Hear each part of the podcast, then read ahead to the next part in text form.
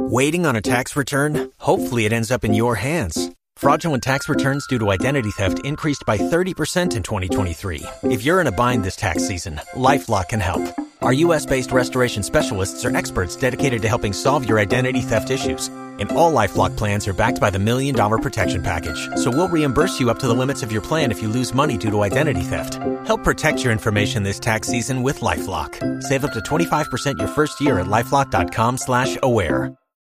All right. Hello, everyone. Uh, this is Minister Derek Hallett of Sound the Trumpet Ministries, soundthetrumpetministries.com. And uh, what I wanted to talk about today, because this is a part of a three part series. So this is the third part uh, called The Pride of Life. Okay. This is called The Pride of Life.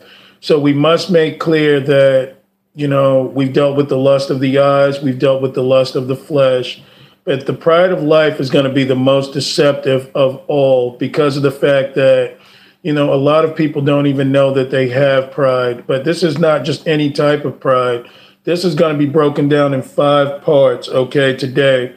So it's important that we understand what this is because, again, this is one of the three methods that the devil attacks us with and the things that he tries to fight against us with. So we must have an understanding of the wiles and the tricks of the devil so that we will not be snared. Okay. So I just want to go uh, back to our famous scripture that we always go into, you know, especially for this three part series. Let's go to First John 2 and let's look at verse 15. All right, this is First John 2 and verse 15. He says, Love not the world, neither the things that are in the world. If any man love the world, the love of the Father is not in him. For all that is in the world, the lust of the flesh, the lust of the eyes, and the pride of life is not of the Father, but is of the world.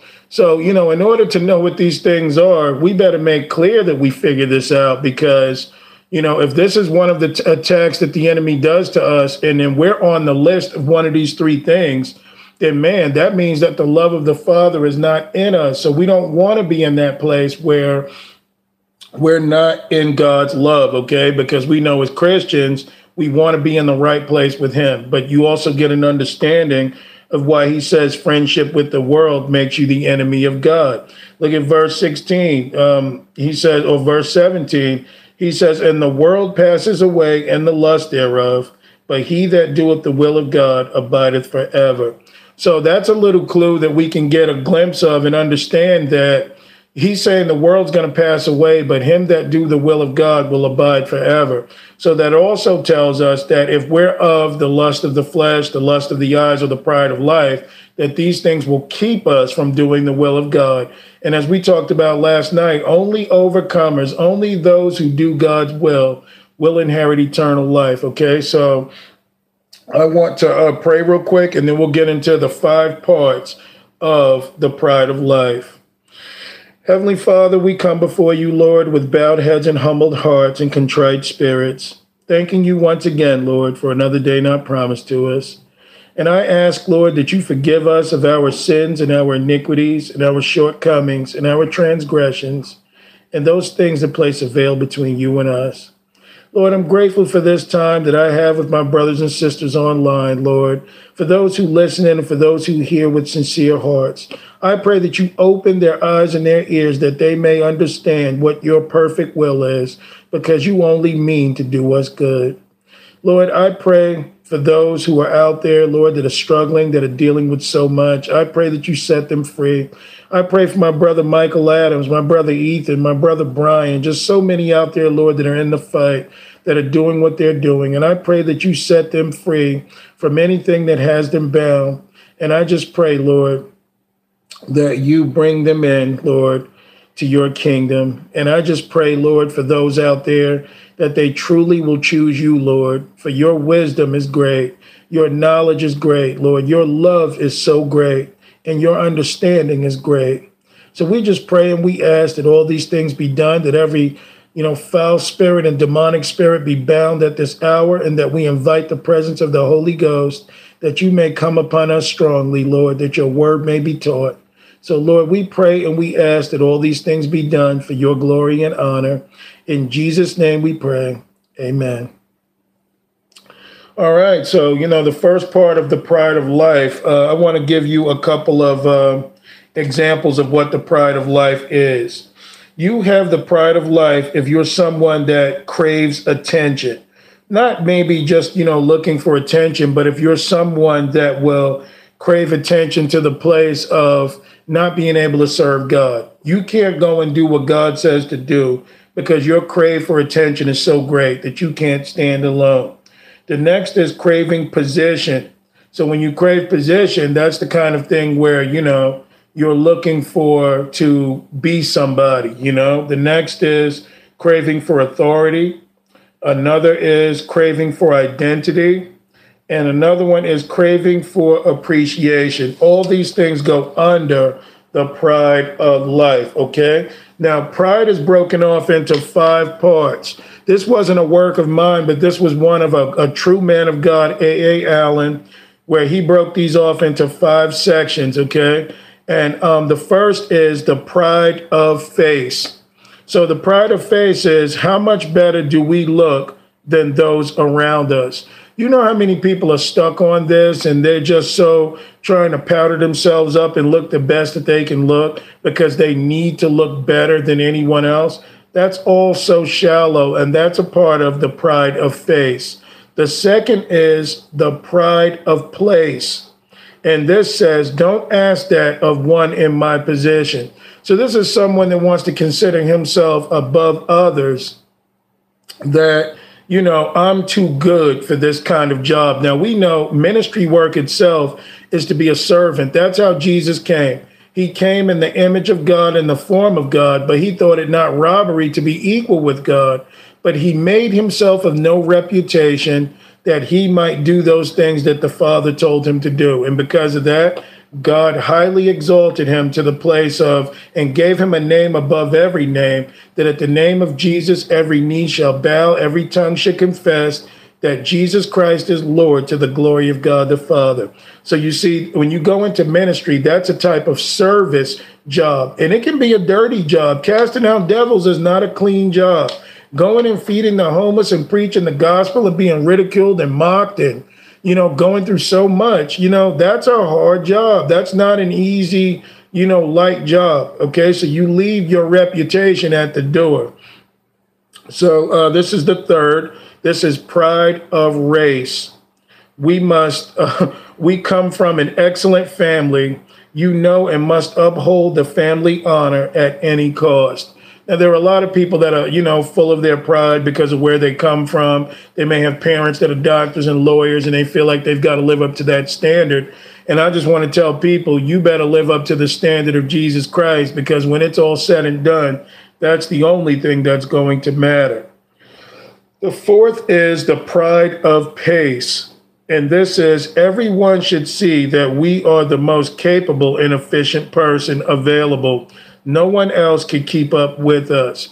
So, as you can see, it all goes into the categories of the list of things that I just gave you concerning the pride of life. And these are things that we've got to get past because the devil puts emphasis on every single one of these things to make us think that we're more important than we are. And that's why the Bible tells us to look at things soberly, not in the ways of, you know, the way man sees it because all these things are important to fallen man. Why? Because he's been looking for his true identity since the fall of Adam and Eve. Well, you know, your true identity is having the Holy Spirit, and it's in Jesus Christ to go on to do what he calls us to do. So, see, when you think you're better than people, that's what the Pharisees thought, and that's not of the Spirit of Jesus. So, the last is pride of grace, proud of our spiritual accomplishments proud of length of our fast, proud of visions and dreams and revelations, proud of the gifts we think we possess, feeling that we must be special, a special favorite uh, with God. You see, so this is one of the things that is is very deadly for a Christian because I've heard of stories of Christians that have gone to hell because they've allowed pride to come in. You know, I'm the one with the power. I'm the man of the hour. I'm the one that can do this and that. Oh, the Lord's given me visions. Oh, I've spoken in tongues the other day because, you know, the Lord was telling me to do these things. And, you know, I performed miracles, you know, and the Lord used me. So you see, if you've got pride, we must understand that this is how Satan was. That's why if you go to Luke 10 and 19, when the 70 disciples, or, or Luke 10 and 17, the 70 disciples, matter of fact, let's go there because I want to tell this story 100% accurately. So we're going to Luke 10 and let's look at verse 17, but we're going to see how that pride of, uh, what is it? Uh, pride of grace, you know, allows people to think that they're greater than they are. And, you know, that's what happened to Lucifer. And that's what we got to make clear. We must stay in line with what God wants and not look on ourselves, okay? Because we are nothing without the one true God. All right, so this is uh, Luke 10, and let's look at verse 17. And it says, And the 70, which were the disciples of Jesus at the time, they returned again with joy, saying, Lord, even the devils are subject unto us through thy name. So they became very proud and happy. Lord, even the demons are subject to us through your name. Let's hear the response of Jesus. Look at verse um, 18. And he said unto them, I beheld Satan as lightning fall from heaven. So you got to understand that Jesus is making it clear to them the same thing that I saw in Lucifer, I see in you. You're getting proud about the works of God, you know, and and you know have the demons are submit, submitting to you, but they must understand that we can do nothing aside from Jesus. So Jesus was just correcting them. Hey, I remember a guy who felt just like you felt, and he fell like lightning from heaven. So that's a warning that the Lord is giving us that we can't be proud. We need to pursue God and do the things that He says because God wants us to be in line with Him and not fall away or see ourselves not soberly, but that we're some special person to God because God doesn't have favorites and He is no respecter of persons. Okay, so He says in verse 19, Behold, I give unto you power to tread on serpents and scorpions and over all the power of the enemy, and nothing shall by any means hurt you. Notwithstanding in this, rejoice not that the spirits are subject unto you, but rather rejoice because your names are written in heaven. So as you can see, the Lord wanted them to understand that, you know, their names are written in heaven. That's what we should be rejoicing over, not that we have some power over the enemy. Okay. There are times where we should be zealous and, you know, um, excited about you know, setting captives free. But that doesn't mean that we get to walk in pride and talk about how we can do what most people can't, because then people will find themselves living up to you and not to Jesus, which also puts you in front of Jesus, making you what? Antichrist, okay?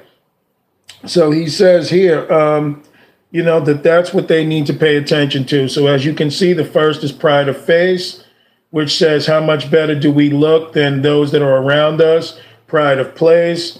Don't ask that of one in my position. Pride of race. We come from an excellent family. You know and must uphold the family honor at any cost. Why is that irrelevant? Because when you're born again, you enter into the true family, which is that of Jesus Christ, the true church of God. Pride of pace. Everyone should see that we are the most capable and efficient person available. No one else could keep up with us. That's what Lucifer thought. And as you can see, he lost it all. And lastly, pride of grace. Proud of our spiritual accomplishments, proud of length of our fast, proud of visions and dreams and revelations, proud of the gifts we think we possess, feeling that we must be a special favorite with God. And you see, that's not what God wants because even John the Baptist said, I must decrease so that Jesus Christ can increase. So that's what this is about increasing in what God wants for us. Okay. You must decrease. And that's what we're going to talk about with the pride of life. You must go so that Jesus Christ can live in you. This body is not big enough for the two of us. And if we don't allow Jesus to come in and live and do what he needs to do in us, then we do have the pride of life that is in us. So we're going to hear what Jesus talks about and what he means concerning that. You know, let's just uh, let's get started. I want to move over here. All right, so you know, I want to give an example of Genesis 3 because remember, we go back to Genesis 3 and we go back to Matthew 4 to make a couple of points. Genesis 3, how the devil introduced the pride of life to Eve was he told her that, you know, you will be as gods, knowing good and evil. So it wasn't good enough that they were like God and they were made good in God's image. They now, you know, were introduced with the chance to be like God. They already were like God, but they wanted to be as their own gods. That's what Satan sold them on, and that's what they went in accordance with. And because of that, they fell. Now, how did the devil tempt Jesus? Let's go to um because I don't want to put my own spin on it. Since I'm already in Luke, let's go to Luke 4. And uh, I want to bring this up. Okay, so Jesus went into the wilderness and was tempted of the devil. And uh, let's see. Okay, so this is um, this is verse nine. So this is Luke four, and let's look at verse nine. And it says, "And he brought him to Jerusalem and set him on a pinnacle of the temple, and said unto him, If thou be the Son of God, cast thyself down thence, cast thyself down from thence." For it is written, Ye shall give his angels, or he shall give his angels charge over thee to keep thee, and in their hands they shall bear thee up, lest at any time thou dash thy foot against a stone. So, as you can see, the devil tried to tell Jesus, Well, if you are the Son of God, you know, just like have God really said, if you are the Son of God, why don't you throw yourself off the temple? Because after all, it is written. This is where the devil quoted Psalm 91 to try and get Jesus to prove himself to him. But we must understand, you know, if Jesus would have yielded himself to the devil, Lucifer would have become Jesus' God. All right. And how do we know this? Look at verse 12. And Jesus answering said unto him, it is said, Thou shalt not tempt the Lord thy God. So just because, you know, we might be able to do something doesn't mean that we should obey any commands to do it. And, you know, there's nothing worse than seeing a Christian with someone telling them, Hey, let me hear you speak in tongues. Let me hear you cast, let me see you cast out devils. Let me see you perform for me. Because you see, when you do that outside of what the Spirit commands, then what you find yourself doing is, obeying the devil or obeying someone else and not the Spirit of God. So you see, a little pride may creep in to try and prove yourself. But Jesus says, Yeah, I'm sure I can do it, but I'm not going to tempt the Lord thy God. Why? Because I don't obey your commander, your commandments, Satan. I obey what God tells me to do. And we're going to find out how relevant this is because the devil tried to push pride in really all three of the temptations that he meant to go to do to Jesus in the wilderness.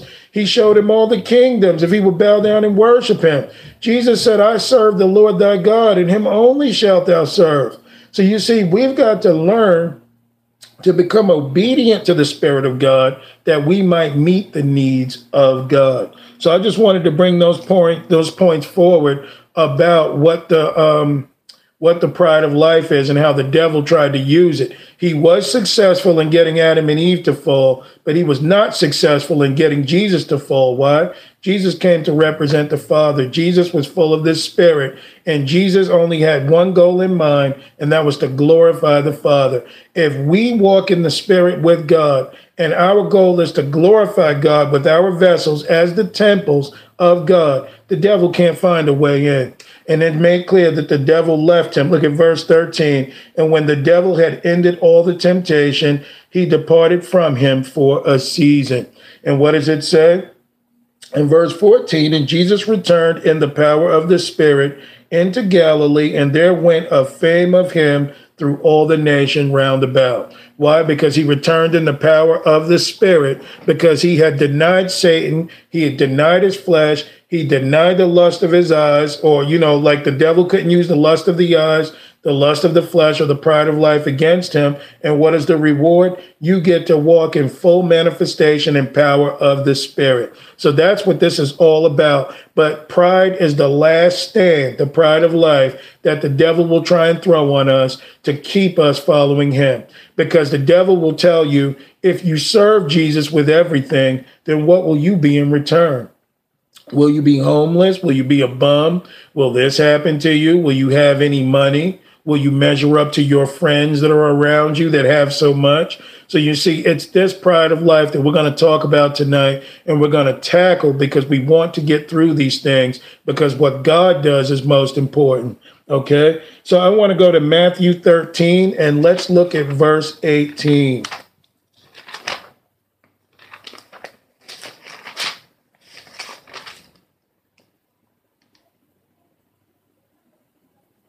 All right. This is Matthew 13. And let's look at verse 18. And he says, This is Jesus telling his disciples about a parable. And this stuff is so relevant for you and I. So he says, Hear ye therefore the parable of the sower.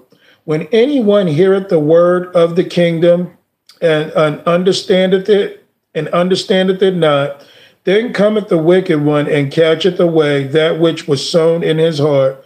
This is he which receives seed by the wayside.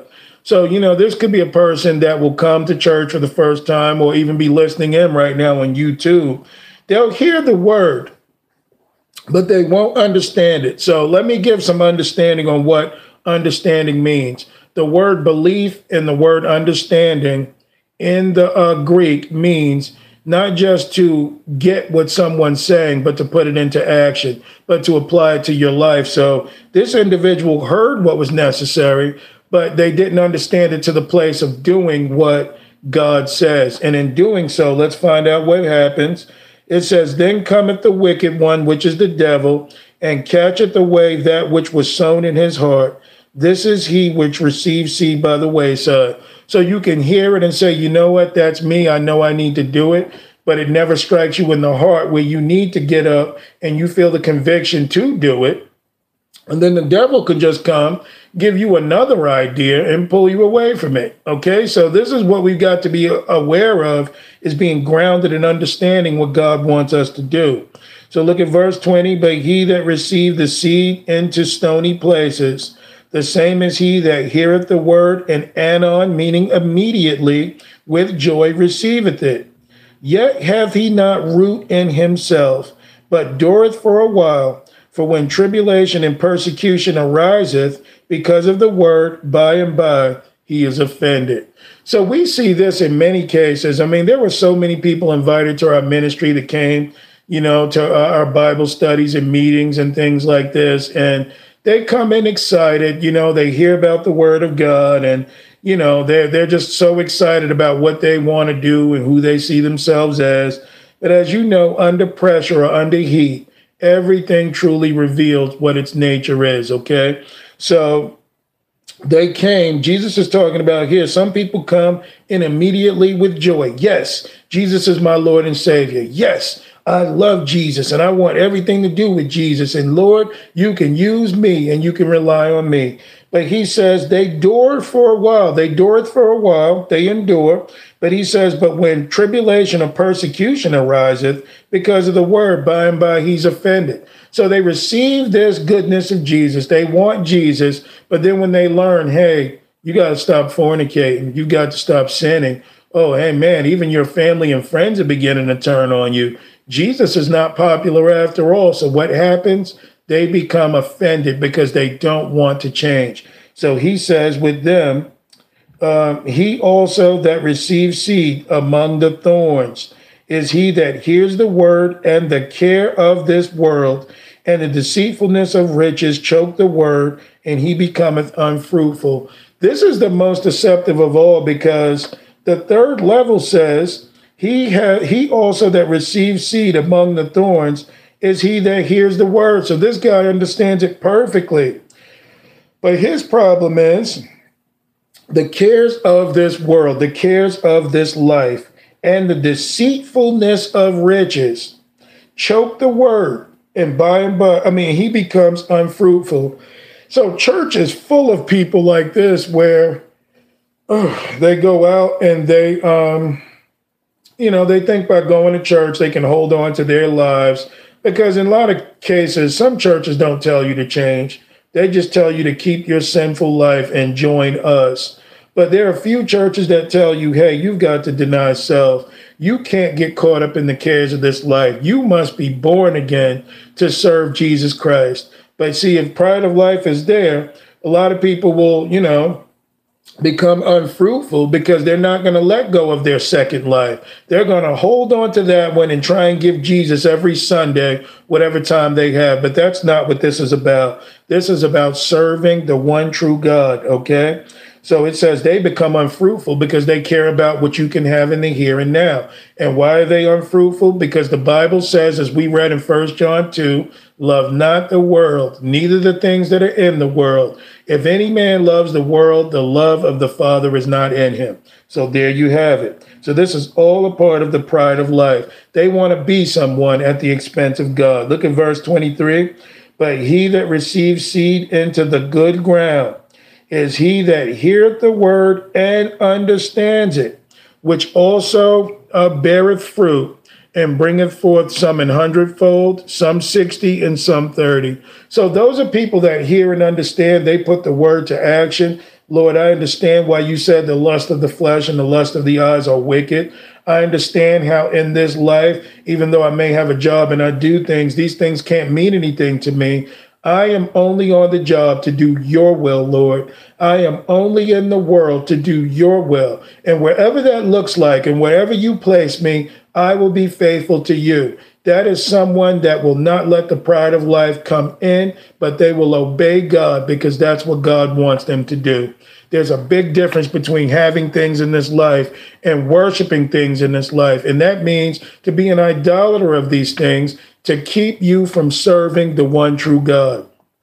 Anything that keeps you from serving the one true God is an idol. And it's time that we understand this because the pride of life will tell you this is just one of my great possessions and Jesus is just another one. We've got to break past that. And we're going to talk about how today, how to get past this, how to defeat these things because only overcomers will inherit the things that God has for us. Okay? So I want to move on. Let's go to Luke 16. I mean, not Luke. I'm sorry, guys. This is Matthew 16. And let's look at verse 21. We're going to keep it pretty close today. I don't know how long this study is going to be, but I want to hit the key points about why the pride of life holds us back and what we must do to be set free from it. Man, pride is a dirty thing. It's a nasty thing. The Pharisees wouldn't even receive Jesus because they were proud. All right, so this is uh, Matthew 16. And like I said, we're going to begin in verse 21. From that time forth began Jesus to shew unto his disciples how that he must go into Jerusalem and suffer many things of the elders and chief priests and scribes, and be killed and be raised again the third day. Then Peter took him and began to rebuke him, saying, Be it far from thee, Lord, this shall not be unto thee. So, as you can understand, Peter is upset because he loves the Lord. And Peter's saying, Lord, I don't want you to be a part of this. You know, I don't want to see persecution come your way or anything. So, Peter's doing it with his motives because he loves the Lord. Okay. But let's find out what Jesus' response is to this. Look at verse 23. But he turned and said unto Peter, Get thee behind me, Satan. Thou art an offense unto me for thou savorest not the things that be of God, but those things that be of men. So Peter didn't understand that it was God's purpose that Jesus would go to the cross, that Jesus would live a selfless life, that he would be the sacrificial lamb.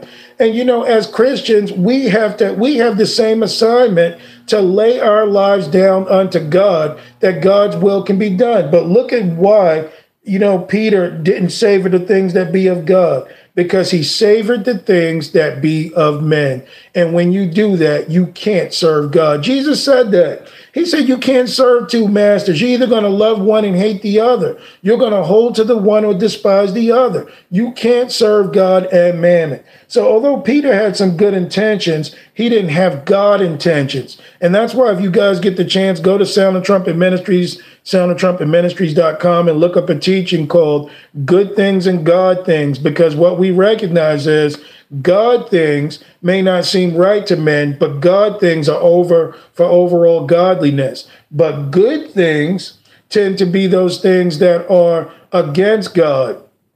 You know, even though they may have good worldly intentions, God always gives us commands for a greater purpose.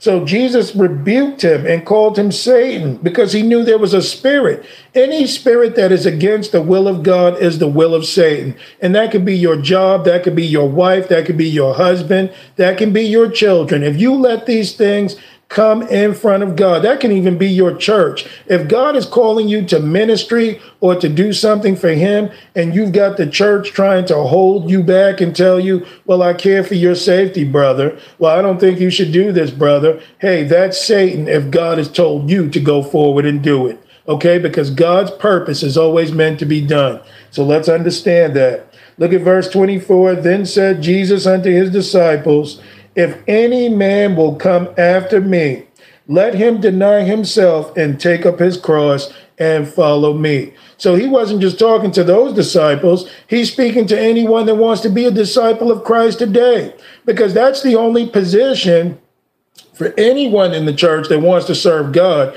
you've got to be a disciple of Christ. Why? So that you can disciple others. Now, what is a disciple? It's to live a disciplined life after God and to do the things that God did. That's a disciple, okay? We are to live our lives in accordance with Christ because that is what he wants for us. So Jesus said again, if any man will come after me, let him deny himself and take up his cross and follow me.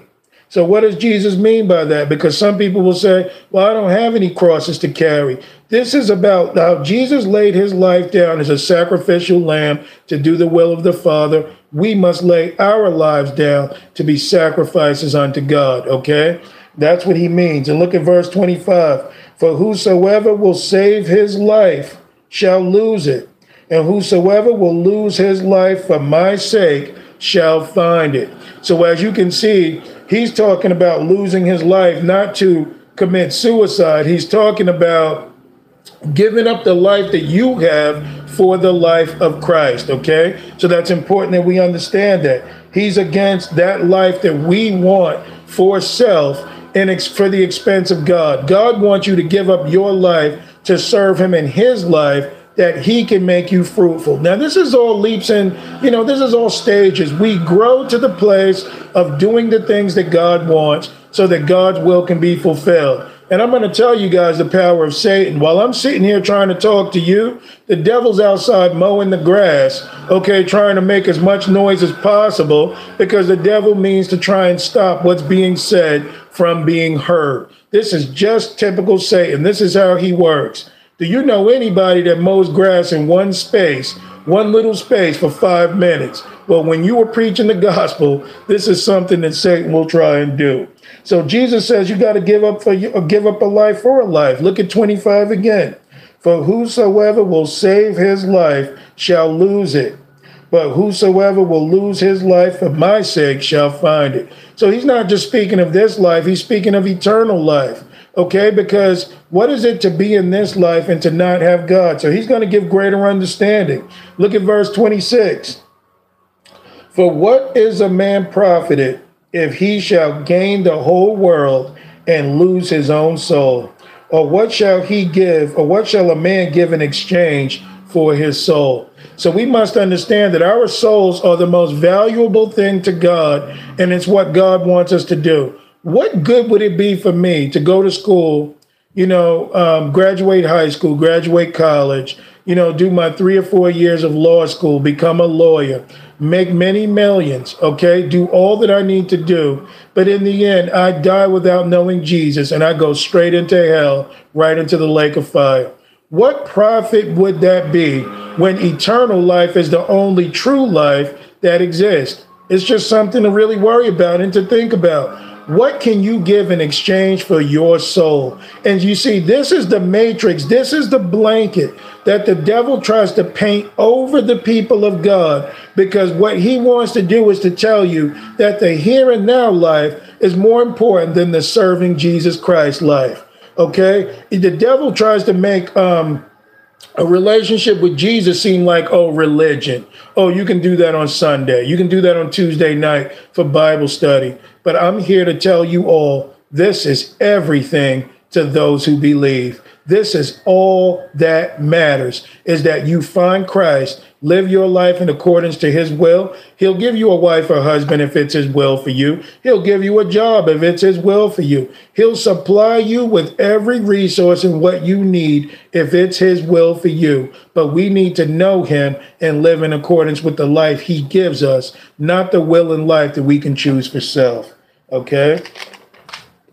So let's look at verse 27. He says, For the Son of Man shall come in the glory of his Father with his angels, and then sh- and then he shall reward every man according to his works. So as you can see, living this life is not the end. When Jesus comes back, you know, he's going to make clear we're all going to be standing before him and he's going to judge every man according to his works, not to what you did in the world concerning your worldly success, but it's going to go in accordance with what he asked you to do through his word and what you chose not to do through his word or following his spirit. Look at verse 28. Verily I say unto you, there shall be some standing here which shall not taste of death till they see the Son of Man coming in his kingdom.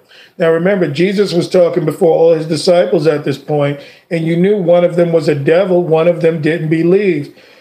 But for those who did believe, even though they're now dead and gone, they will never taste of the second death, which is hell or the lake of fire they will go into eternity with Jesus. They will be ones that he says will be raised on that last day in First Thessalonians chapter 4. And they're going to meet with Jesus in the clouds, and there they will reign and live with him forever and ever. So you see, the devil wants to tell you that this life is more important than the world to come when we're only given this life to discover Jesus, get full of his spirit, and do his will unto eternal life. That's the real agenda.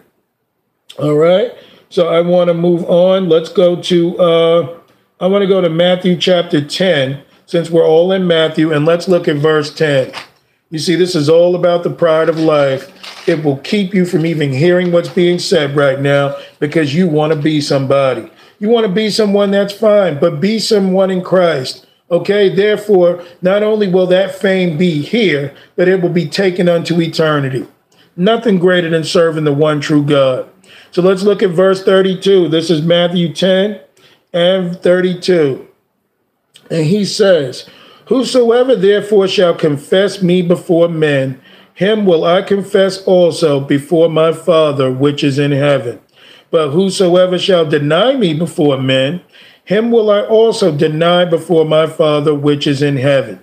So we know that the pride of life will try and stop us from doing this because for those Christians who can be honest, when you confess Jesus, yes, you may get some people that you might win in, but the majority of people are going to turn away from you and outright despise you and not want anything to do with you. You know that the name of Jesus is not a popular name today. It's not allowed in schools. It's not allowed in the court system. It's not allowed in banking. It's not allowed in anything in this life. Okay, so we know to mention the name of Jesus is to be identified with him, and you're going to be treated like he is. You know, and Jesus said, if you were of the world, the world would love his own. But because you are not of the world, you will be persecuted. Why? For the for Jesus Christ's name's sake. Okay, so the name of Jesus is still not popular today, but he says, if you confess me before men, I will go before my Father which is in heaven and let everybody know. But if you deny me before men and you're ashamed of Jesus, he'll be ashamed of you and won't announce you before his Father which is in heaven. So, which would you prefer? Would you prefer to be liked by people who probably won't like you long after, anyways? The, the lying and evil masses that are deceiving people away from truth, that are trying to tell you today, forget truth, we all have truth and anything goes? Or would you rather stand before the King of Kings, whose eyes will be as a flame of fire, that you will know on that day, man, this is God? Would you rather face him and go into eternal life in hell? Or would you rather stand for him here to suffer what you need to suffer here that you may inherit eternal life? You see, the pride of life will tell you that that's evil. Man, I don't want to do this. Serving God ain't that hard man, read the Bible because that's all I'm giving you. So, you know, you better choose who you believe. But look at verse 34. He says, Think not that I am come to send peace on earth. I came not to send peace, but a sword. So Jesus is saying, hey, even though he's a prince of peace, he understands that this world is one big stronghold that is that is held down by the devil. So he says, I'm not coming to send peace. I'm coming with a sword. What is he bringing? He's bringing war. Now he doesn't mean that he himself is going to be killing and doing everything else. He's talking about warring against the demonic forces, warring against the things of this world that have so many people bound in this in this matrix. You guys remember the movie The Matrix? Neo was considered the one. He was the one that was born in the matrix like Jesus was, okay? But he knew that there was something wrong with the world. And what was he coming to do? To, to, to destroy the matrix, to take out all those agents and all those things that were hooked into it. And his goal was to pull people out of it. Well, that's the purpose of why Jesus Christ came to deliver us from this matrix. Why? So that we could be with Christ and do what Jesus says to do. But you see, this world is one big fantasy. And if we buy into it, we will never serve God. This is one big fantasy. You buy a house, it gets repossessed. You buy a car, I mean, you know, a, car, a house forecloses, uh, a car repossessed. You know, even when you buy the house, you know, you still gotta, um, you know, pay the taxes on it. If not, the government will come and take it away. Even when you find yourself, um, you know, getting a car, you know, if you don't pay the insurance on it, you know, every month, that's after the car is paid for, it will be repossessed. Okay. Even when you don't, you know, um, you know, you, so many things you think you own in this life, you realize that you don't.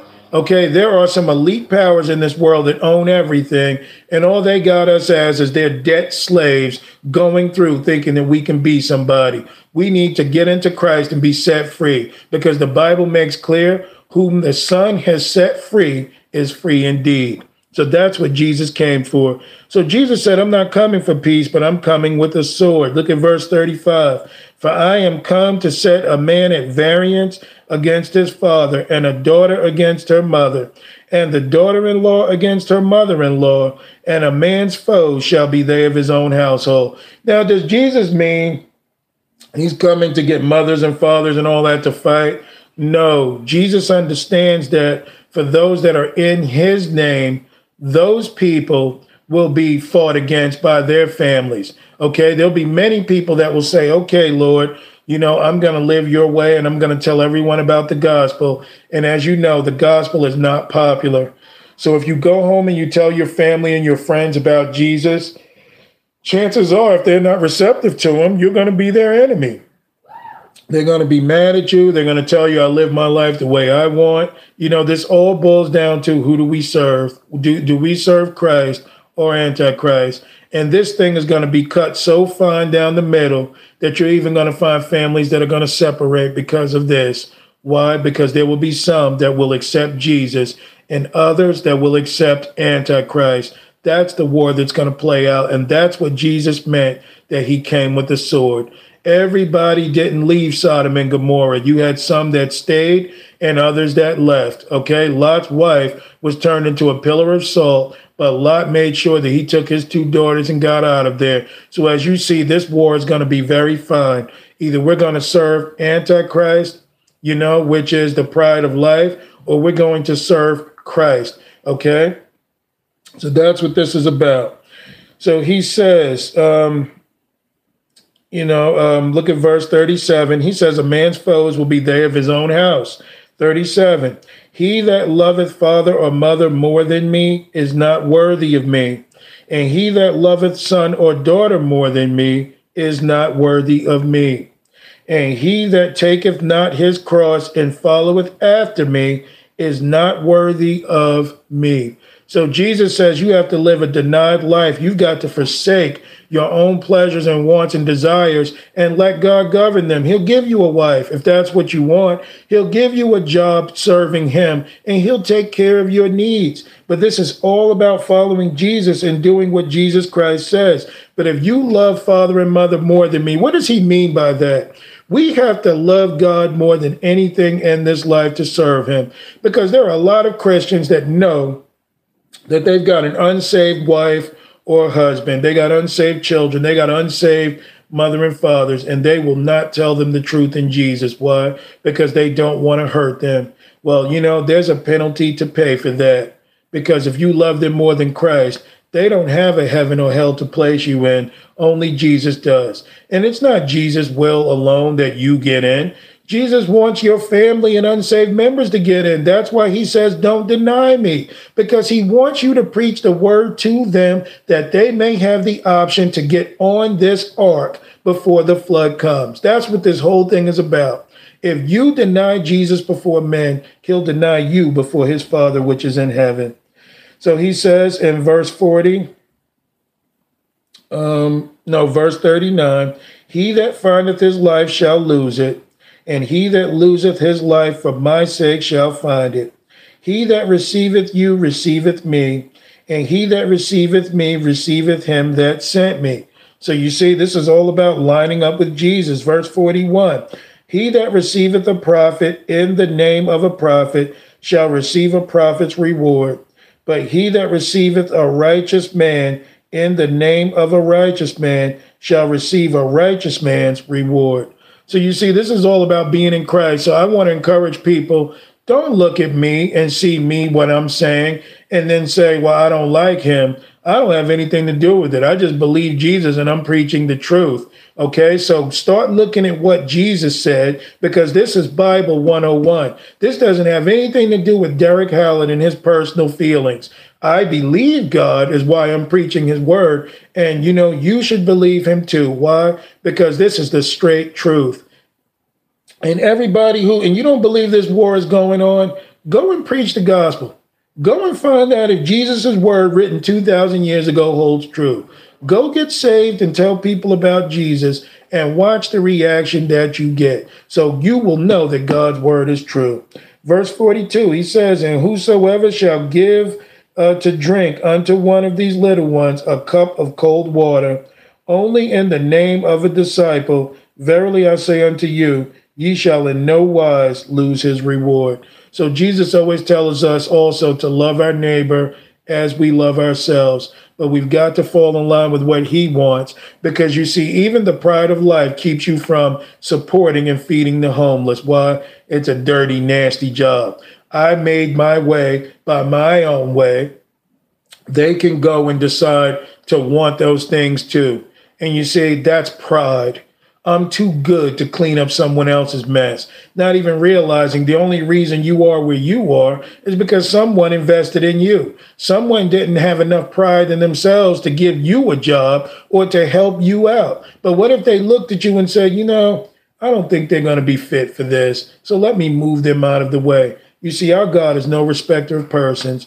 As the homeless are, you know, they need to be, as we need to be taken care of, we need to be looking after the homeless and the widows and the oppressed also, because this is God's command. But the pride of life will tell you, I got mine, get yours. But that's not what this is about. Not at all. All right, so I want to move on. Let's go to Luke 14. I want to go to Luke 14 to make this point.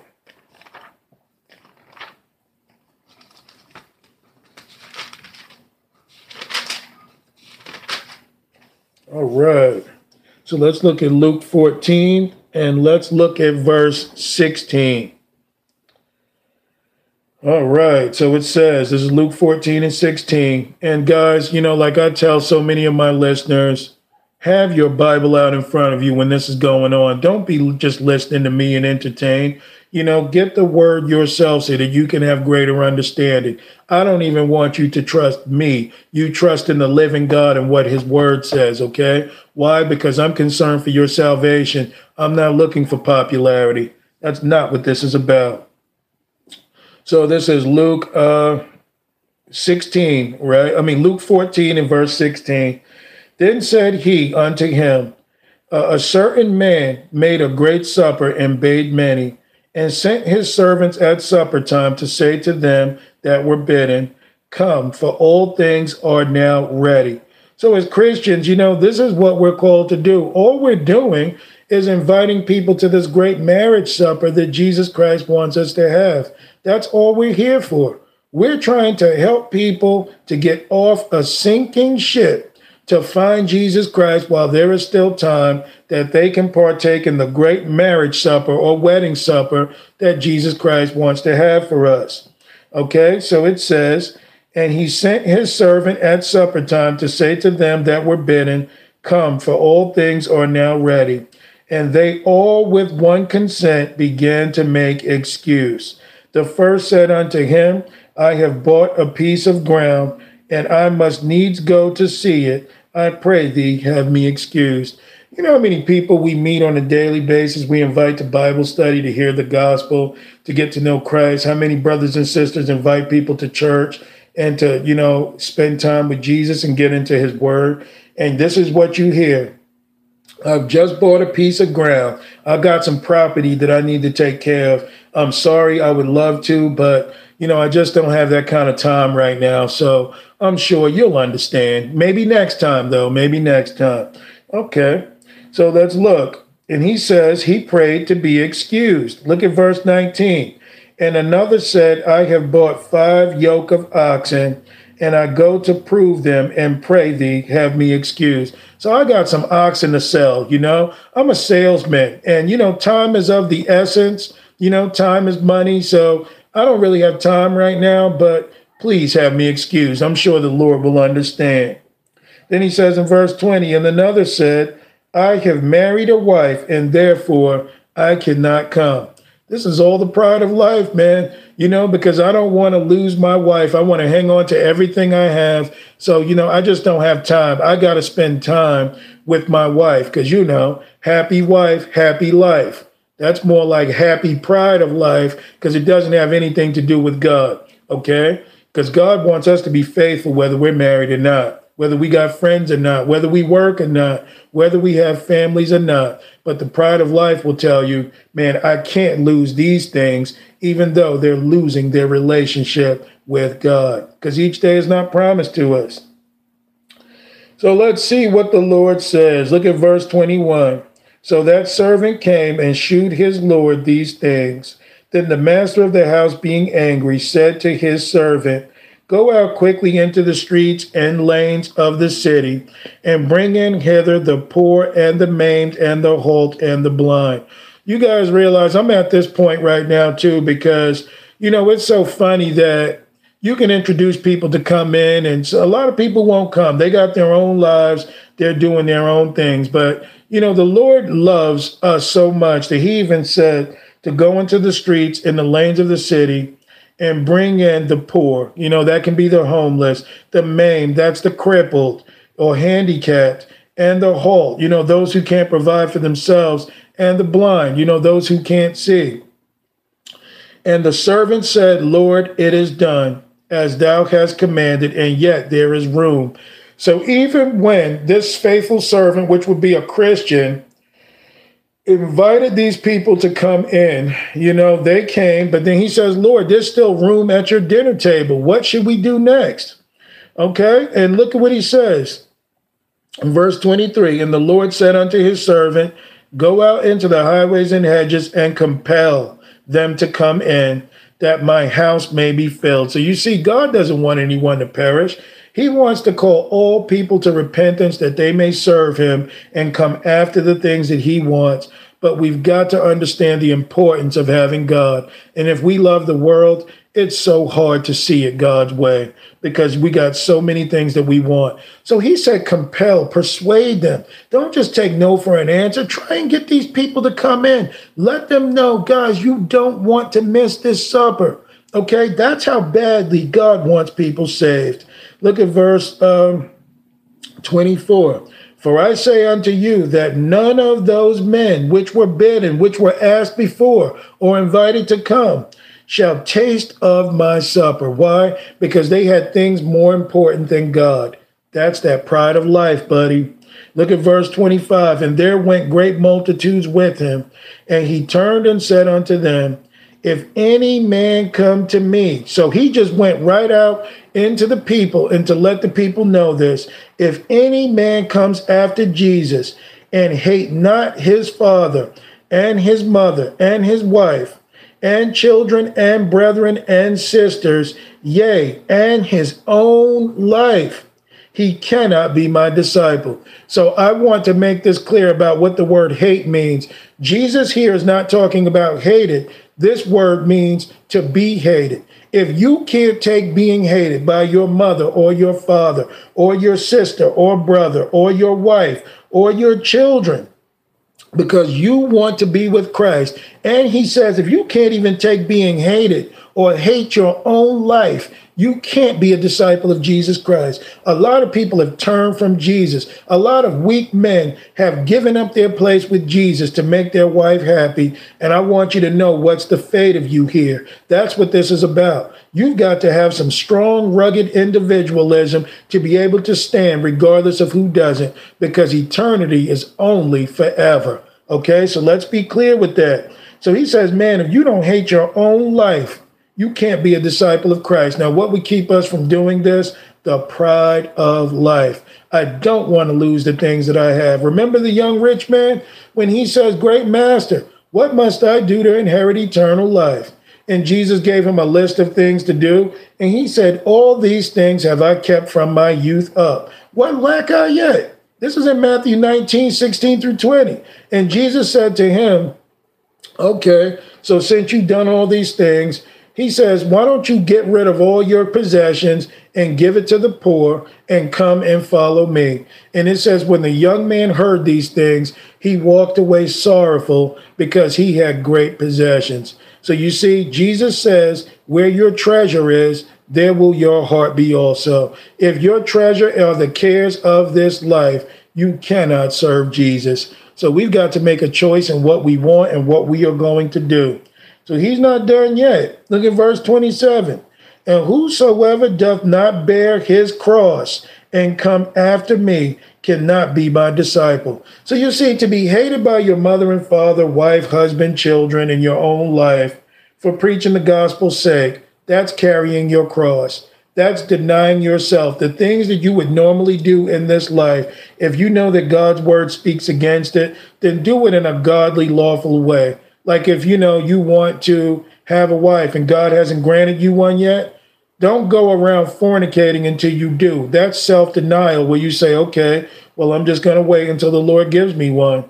You know, and if he doesn't, then I guess that I'm going to live my life without it.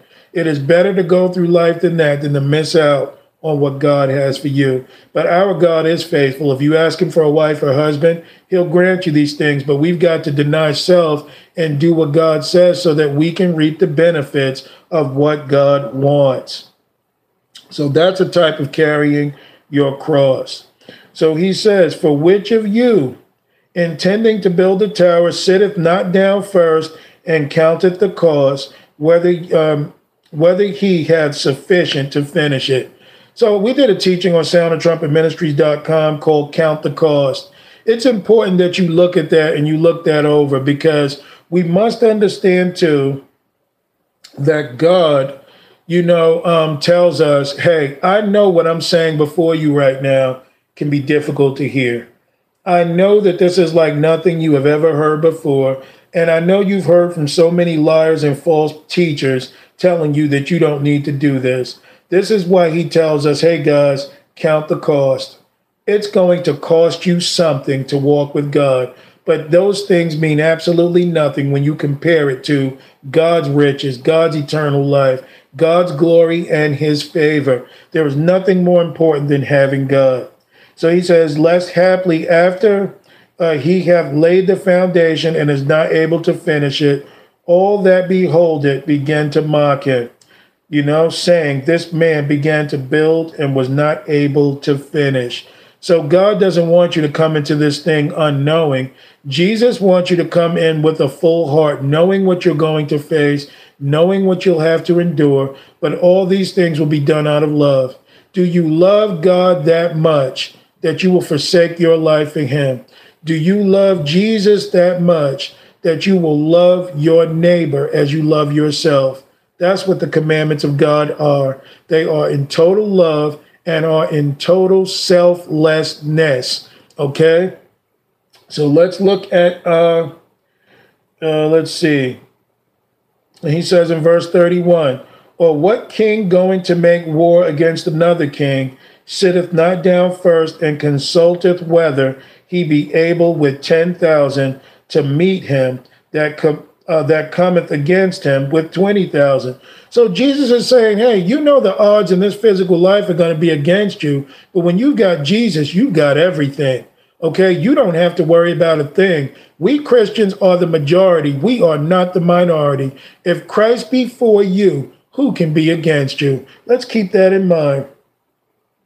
Okay, and verse 32 says, Or else, while the other is yet a great way off, he sendeth his ambassador or embassage uh, and desireth conditions of peace. So likewise, so likewise, with all this being said, whosoever he be of you that forsaketh not all, how much is all? Whoever, look at it again. So likewise, whosoever ye he be of you that forsaketh not all that he hath, he cannot be my disciple. Now, am I saying this? No. Jesus Christ is saying this, but this is the price of eternal life. This is the cost of walking with Jesus. So, if some people, if this message is too hard for you and you want to serve the Lord, just ask the Lord for more patience, more faith. Ask the Lord that you grow in grace. Ask the Lord for the Holy Ghost. Ask the Lord that Jesus Christ can be birthed in you. Fast and pray before God that you can deny your carnal flesh, that you can serve God like this with a pure heart. These are the only people that are getting in. But if you don't want to serve God, if you find this as straight foolishness, then you're naturally minded. The Bible says that the natural man receive not the things of the Spirit of God, because they are foolishness unto him, neither can he know them, because these things are spiritually discerned. So this is important that we have an understanding of this. But the Bible says, He that is spiritual judgeth all things, yet he himself is judged of no man. Why? Because he's a spiritual man that has judged himself according to the word of God, and he's living his life in accordance with God's word. Okay, so that's what we must understand. So I want to go to Luke 21. We're almost done, guys. Let's go to Luke 21 and let's look at 24. And if you don't think you can humble yourself to this degree before God, then your problem is you're proud. You're letting the pride of life step in between you and a great salvation. And we can't do that. We've got to yield to God and do what God says. All right. So this is Luke 21 and we are going to look at where are we going? Luke 24, um, Luke 21 and 24. And it says, and this is uh, speaking about the coming of Jesus and what will befall people in the end times. And they shall fall by the edge of the sword and shall be led away captive into all nations. And Jerusalem shall be trodden down of the Gentiles until the time of the Gentiles be fulfilled. Now we know that um, you know, Jerusalem is occupied by Gentiles. It's always been, you know, since that time. But at the coming of Christ, these things will be taken away. And there shall be signs in the sun and in the moon and in the stars, and upon the earth distress of nations, with um with perplexity, the sea and the waves roaring, men's hearts failing them for fear, and for looking after those things which are coming on the earth for the powers of heaven shall be shaken. So he's saying for those who have not given themselves to Christ, their hearts are going to fail them for fear with the things that are coming upon the earth because the coming of Jesus, he's going to come as a thief in the night. And we better be ready to meet him and to know him. We can't get caught up in the cares of this life. Verse 27 And then shall they see the Son of Man coming in a cloud with power and great glory. And when these things begin to come to pass, then look up and lift up your heads, for your redemption draweth nigh. You know how many people are not happy that call themselves Christians, are not ready to see Jesus, nor do they want to? You know how many people say, I want to live my life and fulfill everything I do here. And then when I'm just about done with this life, you can come and send Jesus. You know what your problem is? You love the world and the things that are in the world. And we've already told you in 1 John 2 and 15 that those that are of the world, the love of the Father is not in him. So you see, these people that are going to lift up their hands and rejoice for their redemption drawing nigh, these are people that long for the appearance of Christ, that have forsaken this life, that are willing to do what Jesus says, that have a real dislike for the world because this world is wicked. This world is evil and everything in it. Okay. And this world doesn't care about anybody but itself. Okay, this is the world of Satan. Satan is the God of this world. And Jesus is coming back to knock him off his throne and to come with a new heaven and a new earth that everybody will be treated fairly in God's economy. You want to know who brought up the subject of race? It was the devil himself. When they start talking about Black Lives Matter, whose life doesn't matter? Okay, God is no respecter of persons. You got Hebrew Israelites with the pride of life, or black Hebrew Israelites talking about Jesus was black and the real Israelites were black. Even if they were, it doesn't matter. Okay? You can't judge people according to the melanin content in their skin. That's ridiculous. Okay? Because there's no man will know Jesus after the flesh. That's what his word says. So you see, them who worship God must worship him where? In spirit and in truth. And I'm sorry, your black skin does not qualify. Neither does any man's white skin that think Jesus is white. Neither does any, you know, person that thinks Jesus is Asian. Because they're out there. I'm not making a joke. That's what the World Mission Society Church of God is all about. Okay, but with all these things going on, it doesn't matter about skin color. It's do you know Christ? That's all that matters because you know what makes you proud of your race? The pride of life. Oh, you know, black people invented things. We endured more than anybody else. Yeah, but we got to be born again that we can serve Christ. And I don't care who doesn't like this message. This is all about serving the one true God. I'm not lying to people. Jesus came to set us free from all that. To be born again is to be born of the Spirit, not of the flesh. Your race is of the flesh, not of the Spirit. Whew. All right. So, you know, those who long for Christ, their redemption will draw nigh. Look at verse 29. And he spake to them in the parable Behold the fig tree and all the trees. When they now shoot forth, ye see and know of your own selves that summer is now nigh at hand. So likewise, ye, when ye see these things come to pass, know ye that the kingdom of God is nigh at hand. Verily I say unto you, this generation shall pass away till all be fulfilled. I mean, shall not pass away, sorry, till all be fulfilled. Heaven and earth shall pass away, but my word shall not pass away. And take heed to yourselves, lest at any time your hearts be overcharged with surfeiting. You guys want to know what surfeiting is? Surfeiting is overeating, overindulging Okay. And this is the pride of life that keeps us thinking that we shouldn't deny our appetite at times to fast before God to weaken the flesh and strengthen the spirit. Over surfeiting can even be overindulging in your job, overindulging in food, overindulging in just life and having fun and doing what you want. That's surfeiting. So he says to beware of these things, okay, lest by any time your hearts be overcharged with surfeiting and drunkenness. And not just that, and the cares of this life, and so that day may come upon you unawares. So Jesus wants us to be sober, that we not be taken over by the cares of this life, because you see, it's those cares and those affections that will move you away from the desires of the God, of God, sorry. Flesh is flesh and spirit is spirit. The two are contrary one to the other. They do not go together. Okay, we've got to move from the flesh that we can serve God in spirit.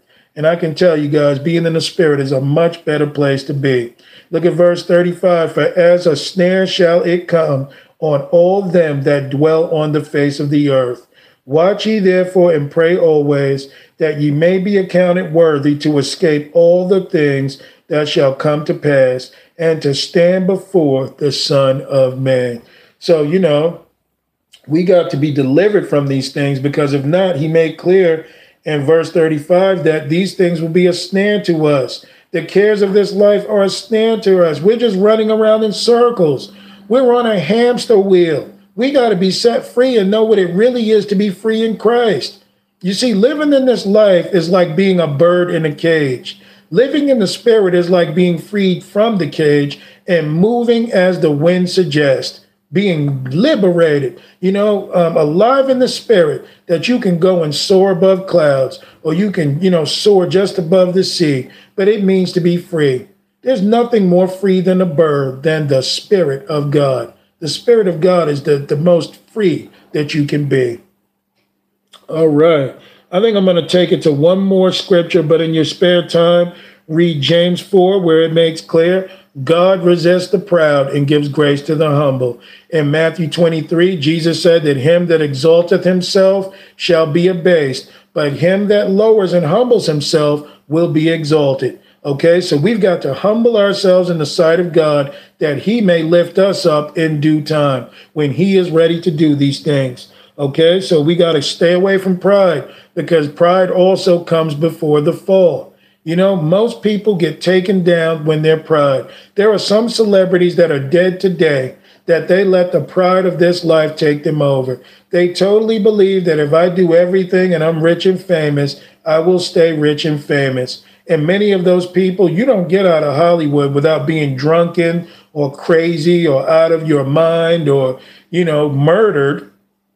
Okay, and that's right. I said murdered. You would never believe how you've got to be sodomized as a rapper to get a record deal. And if any rappers want to be honest, they need to tell me they, they need to, you know, come up front, ask them and see if I'm lying.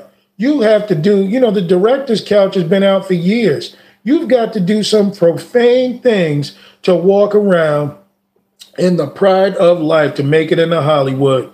These people don't even get married. They call themselves the elite just dropping babies and doing whatever when really, man, that's filth. That's what they're teaching the young people. You don't need to be married. You don't need a commitment. You can just live your life. Marriage is just a piece of paper. That's filth because outside of God's law and God's will, we're beasts. We lay down like dogs, we wake up like dogs, and then we find new mates like dogs to have more. Man, that's foolishness. That's garbage. All right. So, you know, last scripture of the night we're going to go to, let's go to Philippians chapter 3. I think that's a good scripture to close out on this whole series, this three part series of the lust of the eyes, the lust of the flesh, and what we are talking about tonight, the pride of life. So let's go to Philippians 3, and we are going to close from there. All right, this is Philippians 3. And let's look at verse 1.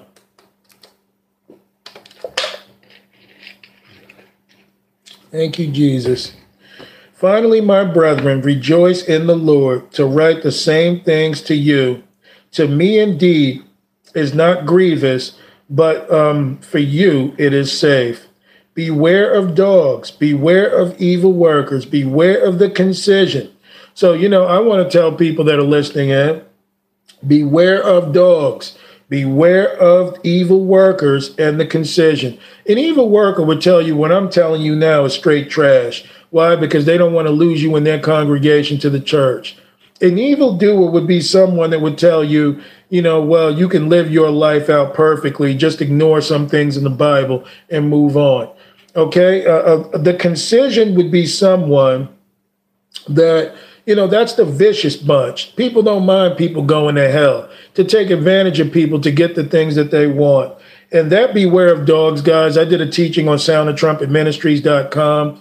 You guys look it up, and um, it's called The Canine Spirit. Okay, it says beware of dogs. It's the canine spirit. But I don't have time to get into that today, but you guys look it up and see what you get from it. All right, let's look at verse 3. For we are the circumcision which, which worship God in the spirit and rejoice in Christ Jesus and have no confidence in the flesh. So that's the status God wants to get us to, that we are of the circumcision. We've allowed God to get into our hearts, to cut around all that flesh, that he may make our hearts his throne. And then he says, they worship God in the spirit and rejoice in Christ Jesus, and they have no confidence whatsoever in the world or in the flesh. Okay?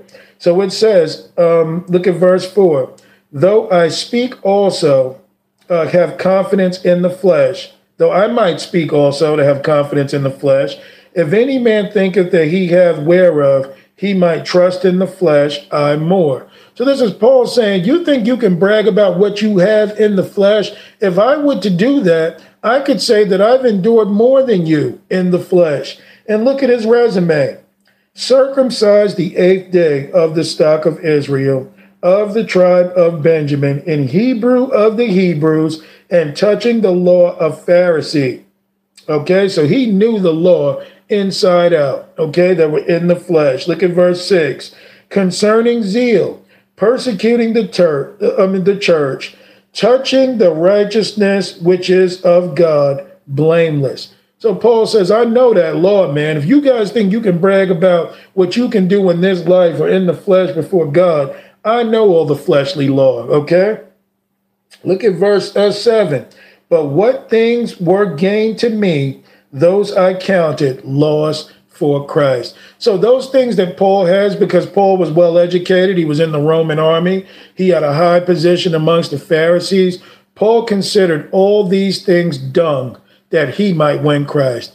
He said, Man, I count, I throw away everything, my education, I throw away what I used to do for a living, all that mess I throw away. That uh, he count all those things as loss for Christ. And that's what getting rid of the pride of life is all about. Verse 8 says, Yea, doubtless, and I count all things but loss for the excellency of the knowledge of Christ Jesus, my Lord for whom I suffered the loss of all things, and do count them but dung, that I may win Christ. So, not only did he throw away the things in his life, but he doesn't even miss it. He's gone so far beyond that, he calls it dung that he has won Christ. And we've got to all taste the Lord and see that he is good, that we may have the righteousness of Christ and live in accordance to what Jesus wants, so we can see the true treasure of walking in the Spirit with him. Look at verse 9 and be found in him, not having mine own righteousness, which is of the law, but that which is through the faith of Christ, the righteousness which is of God by faith, that I may know him and the power of his resurrection and the fellowship of his sufferings, being made conformable unto his death. So Paul's saying, I gave up my life basically for the life of Christ and he says, I'm looking forward to the power of that resurrection on the last day when the Lord lifts you up. Man, that's what he's looking forward to. Forget everything else. So he's put away his pride. Look at verse 11. If by any means I might attain unto the resurrection of the dead, not as though I had already attained it, either were already perfect, but I follow after, if that I may apprehend that for which also I am apprehended of Christ Jesus. Brethren, I count not myself um, to have apprehended, but this one thing I do, forgetting those things which are behind and reaching forth unto those things which are before. So you see, you've got to forsake that old life that you can walk with Jesus and go on to those things which are before us, this great salvation. Lot's wife did not move on into Zoar because she turned back. And Jesus even warns us in Luke 17 remember Lot's wife. Why? So that we can forsake the world and move forward with Him and do the things that He wants so that we don't miss out on what God has for us. So He says in verse 14, I press toward the mark for the prize of the high calling of God in Christ Jesus. Let us therefore, as many as be perfect, that means mature, be thus minded, and if anything ye be otherwise minded, God shall reveal even this unto you. So God is so good that is He's taking sin out of our lives now. In order to be matured and made perfect in Christ, the Holy Ghost is going to continue to show you things that are not of Him so we can gradually move them out of our lives so that it won't get in the way of our salvation. What a good God. Look at verse 16. Nevertheless, we're whereto we have already attained let us walk by the same rule. Let us mind the same thing. So, what does this mean? To walk as Jesus walked, to walk as Paul walked, to walk as Peter walked, to walk as John walked, and all those who were faithful, to walk as Stephen walked. Even though he had a short life, he was obedient unto God. He didn't care how young he was. He went out full of the Spirit, preached the gospel, lost his life. But you know what? The Lord of glory stood up to salute him, to let him know, all right, welcome home, son. Good job. Well done, thou good and faithful servant. All right, so he says in verse 17, Brethren, be followers together of me, and mark them which walk so as ye have us for an example. For many walk of whom I have told you often, and now tell you even weeping, that they are the enemies of the cross of Christ. So he's making clear that our passage into doing what God says is to live a denied life, it's to carry our cross. But he says that many will try and persuade people, like what I'm saying tonight. There will be many people trying to persuade you. Don't listen to that. Don't, oh, that's crazy. Don't yield to that. But he says, he tells the people, even weeping, that those kind of people are the enemies of the cross of Christ okay? Because they're trying to prevent you from going to that cross, living a life denied, dying out to self, so that Christ can live in us. And look at verse 19. Look at how he describes these enemies of the cross. Also, if you guys get a chance, go to soundthetrumpetministries.com. We did a teaching on the enemies of the cross of Christ. But look at how he describes them in verse 19 whose end is destruction. Why? Because they're pointing towards hell. They don't want to live in the spirit with Jesus, whose God is their belly. That means whatever appetites I have, that's what I allow, you know, for me to do. This is what leads me, my appetite. Their God is their belly. And whose glory is in their shame. They don't mind being pigs and dogs before God. God wants you to live the high life and you want to live the low life. There's something wrong with that. God is trying to get us from a beast like nature because man and beast were born on the sixth day. God's trying to elevate us to that number seven that we may be full of the Spirit of God. And what does he say about them? He says their end is destruction because it's not eternal life with Christ, whose God is their belly. They don't live a denied life. If I want it, I grab it and whose glory is in their shame. They won't allow the Holy Ghost to elevate them and make them whole and holy, and who and who mind earthly things. So you see, when you mind earthly things, you live in accordance with earthly things. You love earthly things. That's all you can talk about. And you see, when you've got that kind of thing, you can't be heavenly minded.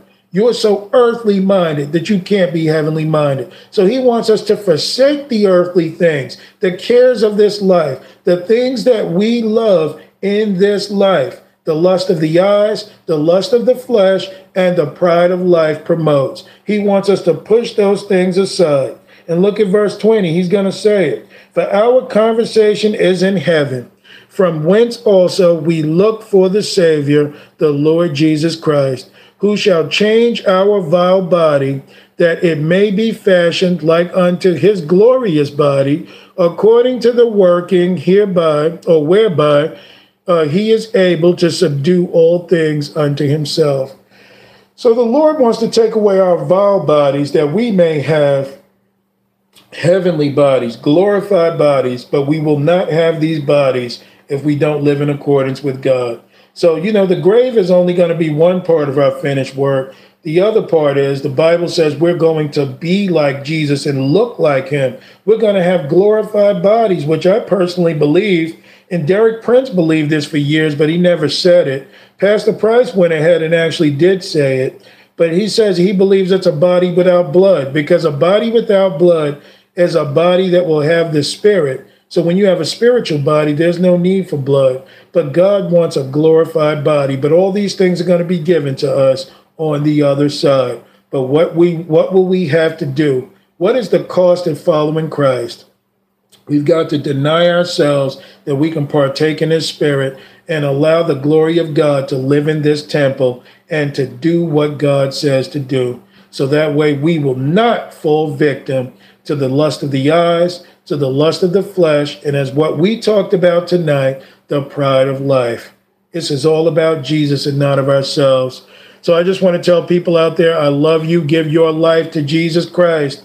You can't go wrong with him because all we have before him is eternal life.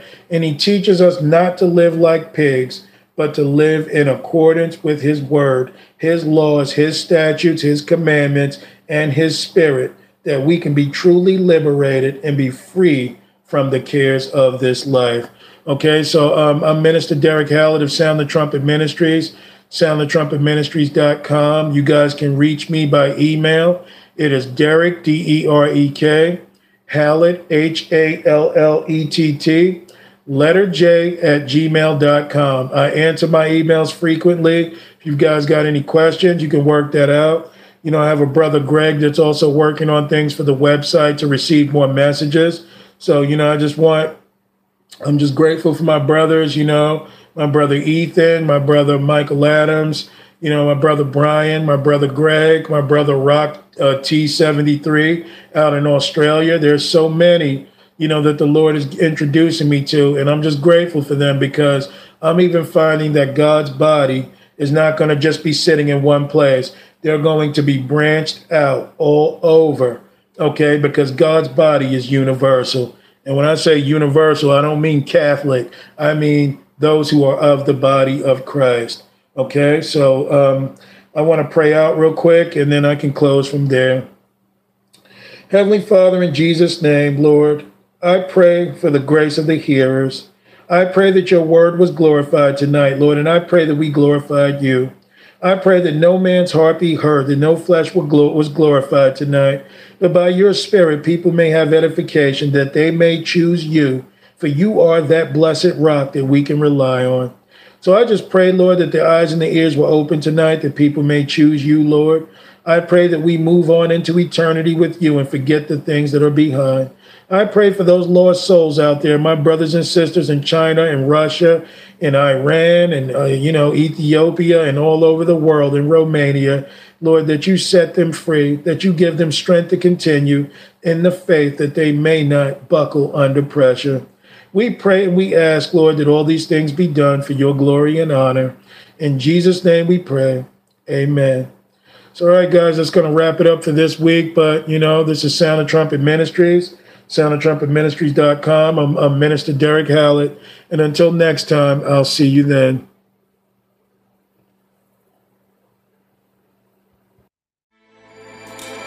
With everything you have on your plate, earning your degree online seems impossible. But at Grand Canyon University, we specialize in helping you fit a master's degree in education into your busy day. Your graduation team, led by your own GCU counselor, provides you with the personal support you need to succeed. Achieve your goals with a plan and team behind you. Find your purpose at Grand Canyon University. Visit gcu.edu.